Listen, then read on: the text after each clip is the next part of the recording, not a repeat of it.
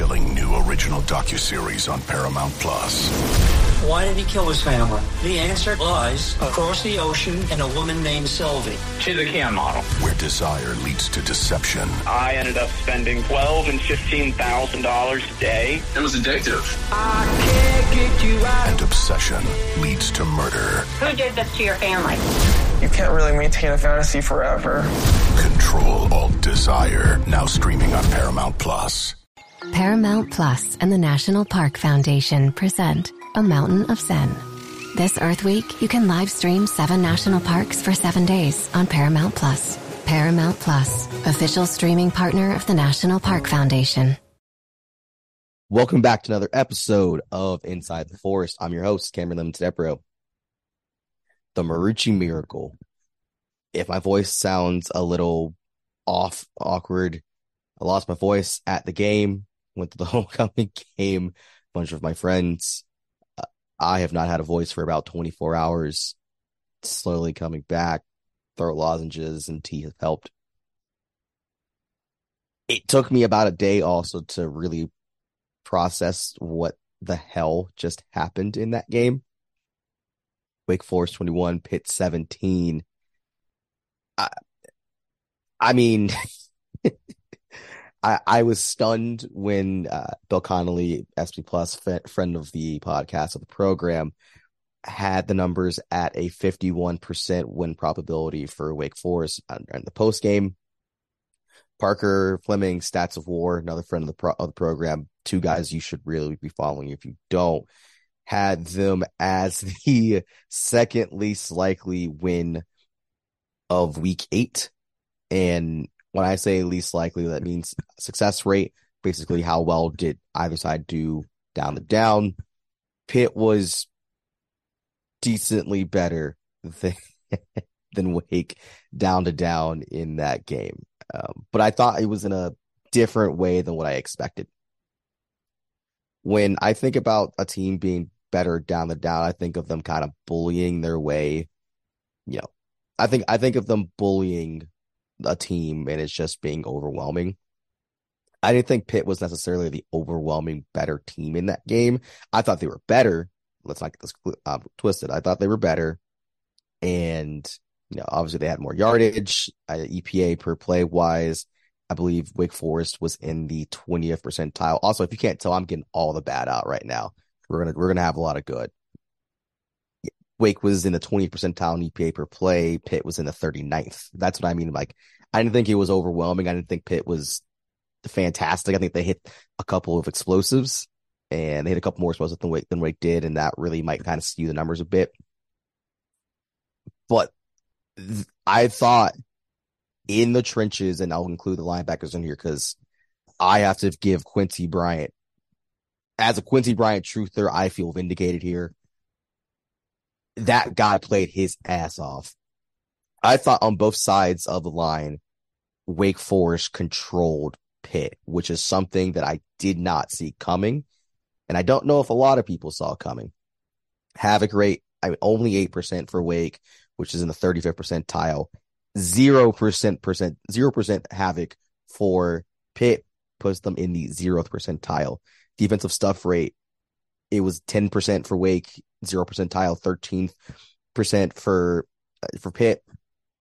First percentile, those two didn't really do much in terms of stuffing the run too badly in terms of, you know, behind the line of scrimmage, but I thought Wake did a good job of controlling Pitt's running backs and making sure that they didn't really get much going on the ground. Third down success rate, 41% for, for uh, Pitt, 30, 35% for, for Wake Forest, 32nd percentile. I thought Pitt was a little bit better on third downs than Wake was, but I thought when it came to really just locking down, Wake did a whole, whole, whole, lot better. I think the EPA per rush is probably where I saw the biggest advantage at for Wake. Pitt was held to the second percentile in EPA per rush, negative 0.54 per rush. Wake wasn't exactly, you know, a darling, negative 0.15. That was 26 percentile, but that's a substantial difference between the two. I thought when given the opportunity, Wake's defensive line did extremely well. And I think Wake's offensive line played their best game I've ever seen. I'll get to them in a second. back to the negatives. I mean, this I think this play this is one that in theory, if you told me Wake won this by like 10 or 14, I didn't think you should be shocked about that. I thought the defense did enough to really keep Christian Veilleux off the off the field. They had an opening script drive where obviously they drove down the field. I don't really care too much about the script drives, both good or bad. Um, they're scripted drives. Sorry, they are. Let's see what you do the rest of the game. Rest of the game, Pitt didn't. Pitt did nothing. Pitt really didn't do anything. Um, I, I, I if the the the drops, well, the drop by Wesley Grimes hurt. I thought one of the interceptions Santino threw wasn't his fault. Slash, I think I, I'm from PFF, and it looks like it from Clawson as well. Yep. That second one, you think you need Horatio Fields to fight for the ball a bit more. That that that wasn't on him. If Grimes catches that touchdown, I mean, it's on both his hands. And I've, I've said it before. I think Wesley Grimes is going to be an amazing prospect, an amazing player at Wake Forest. I think he has the Donavon Greene issue right now of the hard catches are, are, for some reason are just natural to him. It's it's the ones like that that feel kind of routine. You think he should he should make nine nine to ten times out of ten that are the drops. That's what we saw in camp. That's what we're seeing now. And that's what we've seen from Donavon. I mean, if you look at Wesley, look back at the Georgia Tech game, touchdown he catches in the Georgia Tech game is a spectacular catch. Like that is something that's like, all right, dude, where has this been? But then he'll drop a ball like that against Pitt, where it's two. He's got the guy beat by two steps, both hands on the ball. It's a little further than you want it to be, but I mean, you get two hands on that ball, you got to catch it. That's tough. Um, I thought we saw a lot of the same stuff we've seen in the past from Wake's offense in terms of um, if they got ahead of the sticks, they were moving the ball with ease. The second they got off schedule, the drive ended. Wake was three for 12 on third downs that were four or more yards. That's not sustainable in the slightest. If you want to win a game, that's that's not sustainable at all. Like they, if if it was more than if they the best third downs were the ones they weren't facing. If that became you know third and four, third and five, third and six, they just couldn't do anything with that. It was that was rough, but hey, still won. And you know, starting with the offense, and now we're going to get to the, to the positives here. You know, I I really really thought that this offensive line, and obviously with Spencer Clapp back at help, I thought this offensive line just did what they needed to do. It was the best. Like I I think their pressures were the least amount since the Vanderbilt game. They had nine per PFF. I I thought it was the best blocking I've seen since Clemson, like for three and a half quarters. Like I thought those guys in Clemson 2022, not Clemson this year, Clemson 2022, where they sat there, they gave Sam uh, more than enough time to to to do what he needed to do, and I this was the offensive line that I had expected last year that we didn't necessarily get, and we have not seen a whole lot of that this year. They were firing off in the run game. Pass protection was fantastic. Pitt coming to the game was third in the ACC in sacks allowed while Wake was the worst team, oh, excuse me, in sacks per game, while Wake was the worst team in sacks allowed. Only two sacks given up this game. None of them were charged the offensive line, which I think is an in- interesting note. Nine pressures total by by Pitt, and I think only a couple of them were charged the offensive line. Like those guys, like did what they needed to do. Dave Clawson said after the game that he was put a lot on the on the offensive line and the backs, and I thought they responded. I thought Justice Ellison ran pretty hard in his in his time there. I'm not sure he's healthy. I don't think he's healthy because I mean, just looking at the snap counts, seeing him only get, I think it was only like 20 ish snaps. And granted, the way Demond Claiborne was playing, like taking Demond's up hard, but Justice Ellison only got 27 snaps. He only got one pass blocking snap in this game. Uh, he only got five pass blocking snaps in this game. Yeah, I, I don't know if he's necessarily all that healthy, which also kind of rang a bell for me because if you looked at that last drive, you want to tell me who was in at running back for pass protection. It was not Demond Claiborne, it was Tate Carney. And Tate Carney was probably the second, not probably, Tate Carney was the second best pass blocking running back they had in fall camp. So it's not surprising that they trust him in those situations. It was a bit more surprising that Justice Ellison wasn't in there. And that that's kind of leading me to believe that ankle isn't all the way there. Funny enough about ankles, Kirby Smart, UGA's head coach last week, actually talked about how apparently he's been talking to a bunch of coaches and other people around the country. UGA has a bunch of high ankle sprains, and apparently it's a rash incident across college football right now that a lot of people are having high ankle sprains. No one really knows what's going on here. Obviously, Wake's dealt with that with Justice Ellison and Spencer Clapp. Don't really know what's going on with the ankle sprains in college football, but it is what it is. Devon Claiborne, buddy, you know, pa- pass protection be damned. Man, that boy can run. I thought the adjustment there, what they made with this with this offense, is something I want to do more often, which is, you know, whether you're a 20 point dog, one point dog, one point favorite, whatever it may be. With Spencer Clapp back, I've been very much like, hey, when Spencer gets back, you can run more off tackle, be great. They up, they had, I believe it was 41% of their runs in this game were off tackle. Didn't matter the side. That was a solid five to six percent higher than what they've done the last few games. And the reason that has been health and also they didn't they felt like they had they, they felt like their offensive line continued to give them a chance all game to do it. They've tried some stuff like, uh, like that against Clemson and against VT and it didn't really go well. This game, they felt like they saw what was happening with their offensive line. They said, Hey, these guys are blocking a lot better. And it gave them chance. They were, they were running a simple outside zone. And then they saw Pitt was already thin at linebacker, had a guy go out. Now they're extremely thin at linebacker. And they really tried to put those guys in a bit of uh, just in a bit of crisis and a bit of conflict and it allowed Demond Claiborne to do what he does best, which is get out into space and continue to go. I thought this was a great adjustment game from Wake Forest in terms of the coaching because I thought they ran the ball the ways they should have been. I think they put too much on Santino, which I mean, it's the it's your third string quarterback. Great. But I think they adjusted in terms of saying, hey, if we want to win this game, this is what we have to do.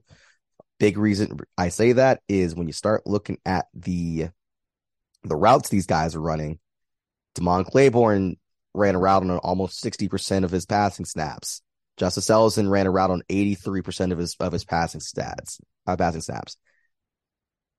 They the I mean, obviously right before the half, the play before just uh Demond Claiborne scores, he just kind of shoots out of the backfield. And I remember being taken aback about that on when I was watching the game live. And when I went back and watched it a couple times, I was like, this is exactly what I saw them use, you know, Matt Colburn as uh, a few years ago when he was here with John Wolford. That's the offense I thought they would do, and I think one of the biggest reasons that they they haven't done that in the past has been they haven't trusted the offensive line. Now they're trusting the offensive line to actually block well because they don't. I don't know if they can necessarily trust a Cam Hite or Michael Frogge. Michael Frogge. Like I, and you can see it in their blocking snaps as well as you know their blocking. Their blocking is getting better, but they're being put into less pass blocking situations. It was Cam Hite only had three snaps as pass blocker. Michael Frogge only had one. They, they they're now I think have fully adjusted saying, hey, we need to put guys in better situations because they just aren't holding up well enough. And the offensive line gave them more than enough to be able to to block and give a guy like Demond Claiborne enough time to run past a third string linebacker. Worked well. I really, really enjoyed that. I, it's, but it was still an ugly game. I mean, Wake beat them while losing the turnover battle two to nothing. They got completely outgained and they recorded zero sacks. Usually, if you tell someone that happens, they you think they probably don't win the game, but they did, and you can't really take that away from them. Santino is going to be the story. I'll just go ahead and say this here. I would be shocked if Mitch plays against Florida State. Not because of the performance from Santino, but because I think I I don't know if he plays. Uh, I don't know if he plays next week. I don't know if he plays against Duke. We'll see. I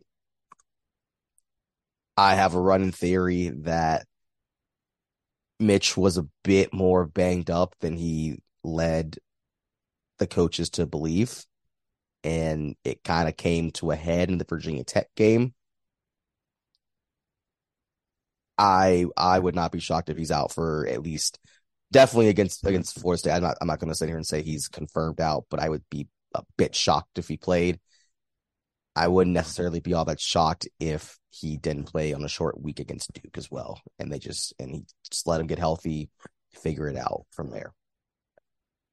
Kern is going to be out for a bit. He it looked it looked as bad as it, it was as bad as it looked with Kern, but Santino did what he was asked to do. There was a very simple game plan. Dave Clawson talked about it during the post game press conference that it was a more conservative game plan than NC State in 2019, um, you know, 2018 with with Jamie Newman, where Jamie Newman really just had nothing going on there, quote unquote. I'd say it's even more. I'd say probably even more conservative. Jamie Newman at least had a quarterback for three years. Santino was backpedaling, uh, playing safety a year ago. He went into it saying, let's put this on the offensive line and the backs. Let's give them some quick screens, maybe some play action bootlegs. At the end of the game, you had to let them play. And I think that was one of the biggest things was who made the plays. I think Wake has struggled this year with certain people making, with a lot of people making plays. And, you know, the guys who made the plays this, this week were Jahmal Banks made two fantastic catches. Ke'Shawn Williams, I thought Ke'Shawn Williams was going to score on that second, the last uh, actual pass. I'm not counting. I'm not going to count the the spike as a pass, but the the second, the the fourth down conversion he catches, I thought he's going to score there. Ke'Shawn Williams also catches, um, also catches the third down, which was just a complete duck. Like that was that was a complete duck that it came out. It was just wobbling.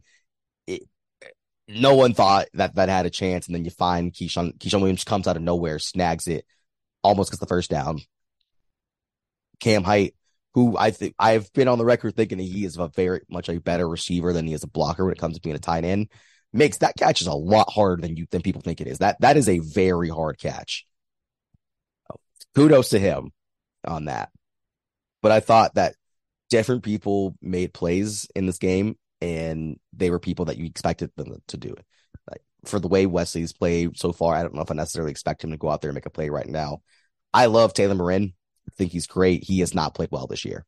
He he played the last game I think he played well in was ODU. He's not played well this year, and I don't really know what's going on there, but you hope he can finish strong with this year. Yeah, so I mean Jahmal's your guy that's supposed to be an NFL guy, and he he made a play. Ke'Shawn Williams, who's been there's no way to put it, but kind of a dog, made plays. Cam Hite, you know, you're supposed to be your your starter tight end, made plays. I think that's something we've severely lacked, whether it's you know the ball not being in the right place or the or them not catching it. I mean, there were there, there were some drops Jahmal Banks had a couple games ago, last game even. There was him not really getting off coverage too uh, too well a couple couple weeks ago you know, I thought the offense made plays that they have not all year. And I think that's a very, hopefully, a very good sign moving forward that, you know, this team needed this win. Like this team absolutely needed this win. Credit to Santino, you know, a couple of turnover worthy plays, you know, he throws a touchdown that wins the game. Fantastic. you do that.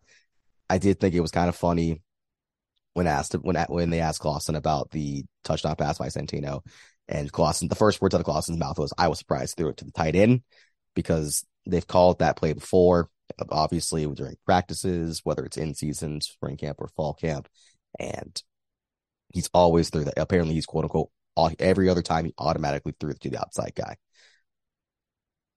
Good on him. Really happy for him. I, I love how the team rallied around him I love the game plan in terms of because I, I mentioned it to someone at the game, but if Santino took a hit, and yeah, he's a he's a bigger dude than some of the other guys on the team. If he takes a hit and he's out, you're either playing a, a guy in Charlie Gilliam who is a true freshman that didn't enroll until this until the summer, or a walk on in Tyler Mizell, who I'm pretty sure also didn't enroll into the fall semester. So you would either play a true freshman, you play one of two true freshmen that have had zero time to get acclimated to college at all. You you do everything you can to make sure that this quarterback doesn't take hits. And I thought Santino did a good job of navigating it, playing with house money. I thought he really played like he had nothing to lose. Like he was like, look, I'm I'm the quarterback that's third option right now. I'm gonna go out there and give my all. I don't have to worry about a job, um, me losing it if I don't play well. I'm out there to just go play. And I thought that was what you what the doctor ordered in that in that situation. Kicking over to defense, I thought the defense was largely fine. I am someone that just looking at how the defense is constructed and how they're going to play, they're never going to be someone that is going to grade really, really high in terms of like, you know, EPA per play. Usually they're to, they're to grade well in like stop rate. Stop rate is going to be where they are. And if you don't know what stop rate is, uh, the athletic actually does a good job of of compiling all this together. It's basic measurement of success, percentage of defensive drives that end in a punt, turnover, turnover and down. So it's essentially, hey, like, you know, versus yards per game or points per game when you when people can play really, really fast and people can just play well, between the tw- uh, uh, between the twenties. Stop rate's a good way of saying, hey, you know, how well are your drives doing? And Wake's going into this game was 48th in in stop rate. About 66.1% of their drives ended without points. 48th in the country. If you've had that the last couple years, if you had that in 2021, I mean, you're a CFP contender. So it kind of stinks that you don't have that. You didn't have that before, but and that showed itself against Pitt. Again, like Pitt scored 17 points in let's count them. One, two, three, four, five, six, seven, eight, nine, 10, 11, 12, 13. In 14 drives, they scored on three possessions. That's a pretty good number. That means over almost 80% of their drives, they didn't score a point they're gonna they're always gonna look bad on, on yardage. That's just that's just who they're gonna be. The way they play this cover this cover three style they play, it's not so much they don't trust their corners to handle people. They don't want explosives. They are just like, you know what, screw everything. We really trust our tackling. And if you watch the tackling in that in that game, Caelen Carson, oh my goodness. Caelen and DaShawn absolutely just whacked people.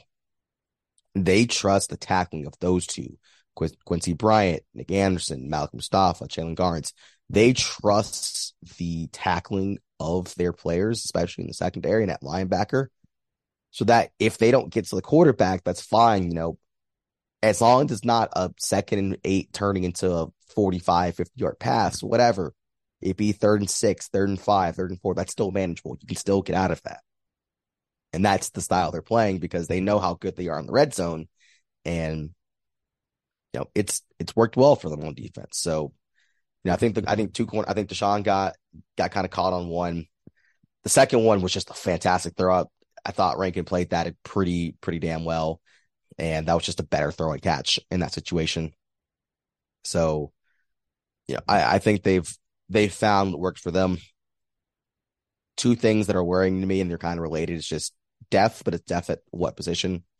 Dylan Hazen went down you were already down, you know, Chase Jones and Draco Robinson, and you had Tommy Baby um, leave because he uh, it was a medical it was a medical DQ, so he's a, kind of a he's a player coach now.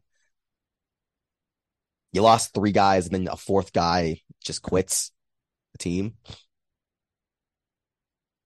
No, I don't think there's a position, and there's a team in football that can survive four people being down before the season starts. And then you get another guy down in Dylan Hazen. Hope he's good. Uh, I haven't heard much. I hope he's doing well. We'll check back in on, on tomorrow. Quincy Bryant played extremely well instead. Hayden Hall is played fine. You know, he's young. They're trying to get him more reps, but you obviously don't want to throw a guy until he's fully ready, but he's he helped them. They had to play Zach Ranson, who hasn't really played at all, minus special teams his entire career. He's been here for about four years now. So that worries me there. Secondly, is getting worn down on the defensive line. I thought they played very well on the on defensive line, but it's going to worry me a bit if Jasheen Davis keeps playing a ton of snaps. It's going to keep worrying me if Kevin Pointer has to play all the snaps. Like I look at the snaps this last week, and you know, Kevin Pointer played 67 out of the 77 snaps. Kendron Wayman played 66. Gene Davis played 65. Yeah, they're their best players. And eh, same sort of thing a little bit with Caelen and DaShawn Jones. They played 77 and 76. You know, I worry about them getting worn down as the season goes on because you have a team up this week in Florida State that's physical. They're going to challenge you on the outside. They've got aliens across the entire offensive line. Their skill positions. What happened with Duke last week on Saturday was Duke got worn down by them. Like Duke really, really got worn down them, especially with the mobile quarterback and Jordan Travis. Yeah. If you if you wear down in this game, it might get really, really ugly. It's already a 20 point spread. It might get ugly if you if you guys just get really worn down. So BJ Williams played 16 snaps. It looks like Jalen Hudson's getting more and more reps. I was really hoping Isaiah Chaney would be back by now, but I honestly don't know at that. You know, how much more can you're getting some stuff out of Bryce Gaines, Justin Williams and at his best game. So you really need those guys to come along. And so def is the one thing that I worry about a bit with that defense. I think they're going to play well, but I think I wouldn't be shocked if there's one or two games in the rest of the season and probably against you know a, a Florida State or maybe a, a, Notre Dame that are just really, really, really physical teams that the dam just kind of breaks because you know they've done a good job of, of holding of holding on with injuries, especially you know Brendan Harris will hopefully come back in a couple weeks, and you're hoping you get Chase Jones back sooner versus later. They finally got a positive update on him, so you're hoping you get some news back. You're hoping you get Dylan Hazen back, but you're you're raised you're riding the line. You're starting to get riding the line right now at, at defense, and you're really hoping you can just make it to the finish line here. All in all, like I I think this I'm still left with the same sort of questions I've had before, you know, that game even happened. I think the team really, really needed this win. What do you do with it? Whether you win or whether you get you lose close handily or even somehow beat Florida State this week. When you do a quarterback, like I like I think Santino was a great story. Nothing about that game gave you confidence that he will be the starting quarterback for the future. I think he's going to be a great stopgap for the next game or two or three, but nothing about that gave you the confidence that he is the long term answer. We've seen a good game out of the offensive line. Do it again. Do it like do it again. I I'm I'm not gonna sit here. I'm I'm done kind of, you know, thinking that one game fixes everything. Same sort of thing with the wide receivers too. Do it again. I, I it, it, probably won't end up being this week. It might end up being against Duke. It might end up being Syracuse, NC State. We'll see.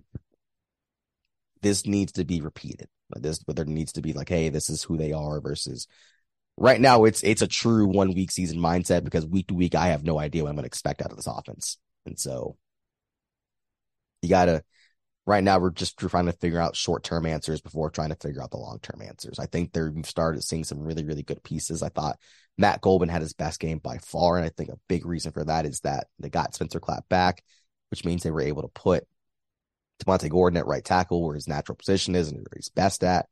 And it helped ease the load on Matt Goldman, who was like, oh, then looked great when he wasn't being overloaded. So, you know, health plays a part in a lot of this they they deserve this. They deserve to win. They needed to win. That locker room is feels so much better. Everyone involved because of because of a win. Like they, I I truthfully cannot believe that this team sat here and won a game where they threw an interception and that interception was bad. Spade, call a spade a spade. That interception was horrendous. Very, very, very bad. It was a it was a ball that was just Jahmal was was blanketed And he not only was the ball thrown to a very like blanketed guy, it was just well too inside to the point where the corner was like, I didn't know the ball was coming to me. So limited, it was limited offense. They understand that. I don't expect the, I don't expect even within a couple of days of practice, the offense to be opened up even more than that. They know the limitations and we can, you could very obviously see the limitations in what, what was going on out there keep keep us close and keep and keep trying to chip away, chip away. That's how you're going to win a couple games until you can really get a consistent offense going. So, a little surprise from today's episode, a little bit of a basketball talk. So on Friday, I was very pleased to be welcomed to the Wake Forest facilities. I had not seen the brand new facilities uh, in its entirety since they've opened everything. Got a little tour of that. I also got to take in a practice, I took in about probably half of it. And then I talked to a couple of people who were got to watch the entire entire practice. Everything, grain of salt, one practice. You know, didn't have Hunter Sallis that day. He had a funeral. Uh, his grandmother passed away, and another player was out with uh, an injury. Nothing long term, nothing to be concerned about there. He'll be fine. Ups and downs. Uh, my my confidence about the team is not hasn't really wavered. I think you know they're gonna. The question of this team was, are they to be able to shoot? That's always been my question of where does the shooting come from? Because especially without Damari, and look at Boopie. Boopie can shoot a bit. Cam looked better shooting the ball against you know in the ACC tournament than he had basically his entire Wake Forest career. Sallis hasn't ever really been like a sharpshooter, but he also this is his first time really extended you know minutes, and I'm really really kind of kind of know not kind of not annoyed like it's his grandmother passing away that that trust that means a lot to me. I was really kind of sad that i didn't get to see him. Um, you know efton is a better shooter outside than i realized. Marsh looked confident shooting the three. I don't think he's going to be a guy shooting three to four threes a game but he looked confident doing it. You know you're trying to figure out what do you have in bramo what do you have in you know what do you have in uh, Marqus Marion what do you have uh, parker apparently from eyes and also from talking to people snap call, no, no debate about it. There was like, yeah, the behind Damari Parker's the best shooter on the team. So you've got him, but how many minutes can he play as true freshman? Aaron Clark, you know, what are you really getting out of him coming from an injury? Zach Keller, you know, what are you getting there? This team's going to really be able to hinge on can they shoot from the outside, and that's that's going to be it. I, I like the, I like the lineup and the defensive you know combinations that they that they're able to put out there. I was really really impressed by those. I thought they're a, a, longer team than I realized. They're a lot they're bigger than what I realized. I think you still need to get you need to hope Efton Reid gets his waiver just because I think he adds a whole new dimension to this team that they just don't have. And I could and I was kind of really shocking. I know people have said he's a vocal guy. You could really see how vocal he was. It was really, really impressive to how vocal they were. They looked athletic to me, looked solid on defense. It's going to come down to whether or not they shoot. You know, sometimes they have good days, sometimes they have bad days. You know, what does this look like? And you're also missing a couple of guys here, and also Damari. So, you know, how how are they look there? That's that's one thing. I don't really care if they win or lose against Alabama on Saturday or Sunday, excuse me. I want to know, you know, I want to see how they shoot and play together. I don't know if we get the Efton Reid waiver by then. I'd honestly be kind of shocked because the NCAA is a farce of an organization. I can keep going for days on that. So it's going to be interesting to see what the, if he can't play, if they don't have an answer by then, you know, what lineups they they kind of roll out there. I'm going to be interested in that. But I, I'm going to be watching if well, I'm going to have people be watching. You know, what's the shooting look like? How are they spacing everyone out? And you know, how much how well they're communicating. I want to see how well they're communicating. I think that's going to be a very very important part of making sure, especially without Efton, you know, how's everyone looking? Uh, you know, is Andrew Carr getting people in the right place? Is Cam Hildreth getting people in the right place? You know, is, is Parker going to be as advertised when the lights come on? You know, is Aaron Clark going to be as advertised under Sallis? Like, I want to see what happens. You know, practice is cheap at this point. It's time to play. Thank you guys so much for watching. We'll have stuff later in the week across the aisles. FSU, I know, as always, I love the FSU hate week stuff they're writers some of my favorite people on, on this planet. We'll have some stuff with them later this week. As always, go Deacs. Paramount Plus and the National Park Foundation present A Mountain of Zen. Are you still listening? Good. Take a deep breath. You needed a break. This Earth Week, you can live stream seven national parks for seven days on Paramount Plus. So, yes, you can literally stream a stream. Paramount Plus, official streaming partner of the National Park Foundation.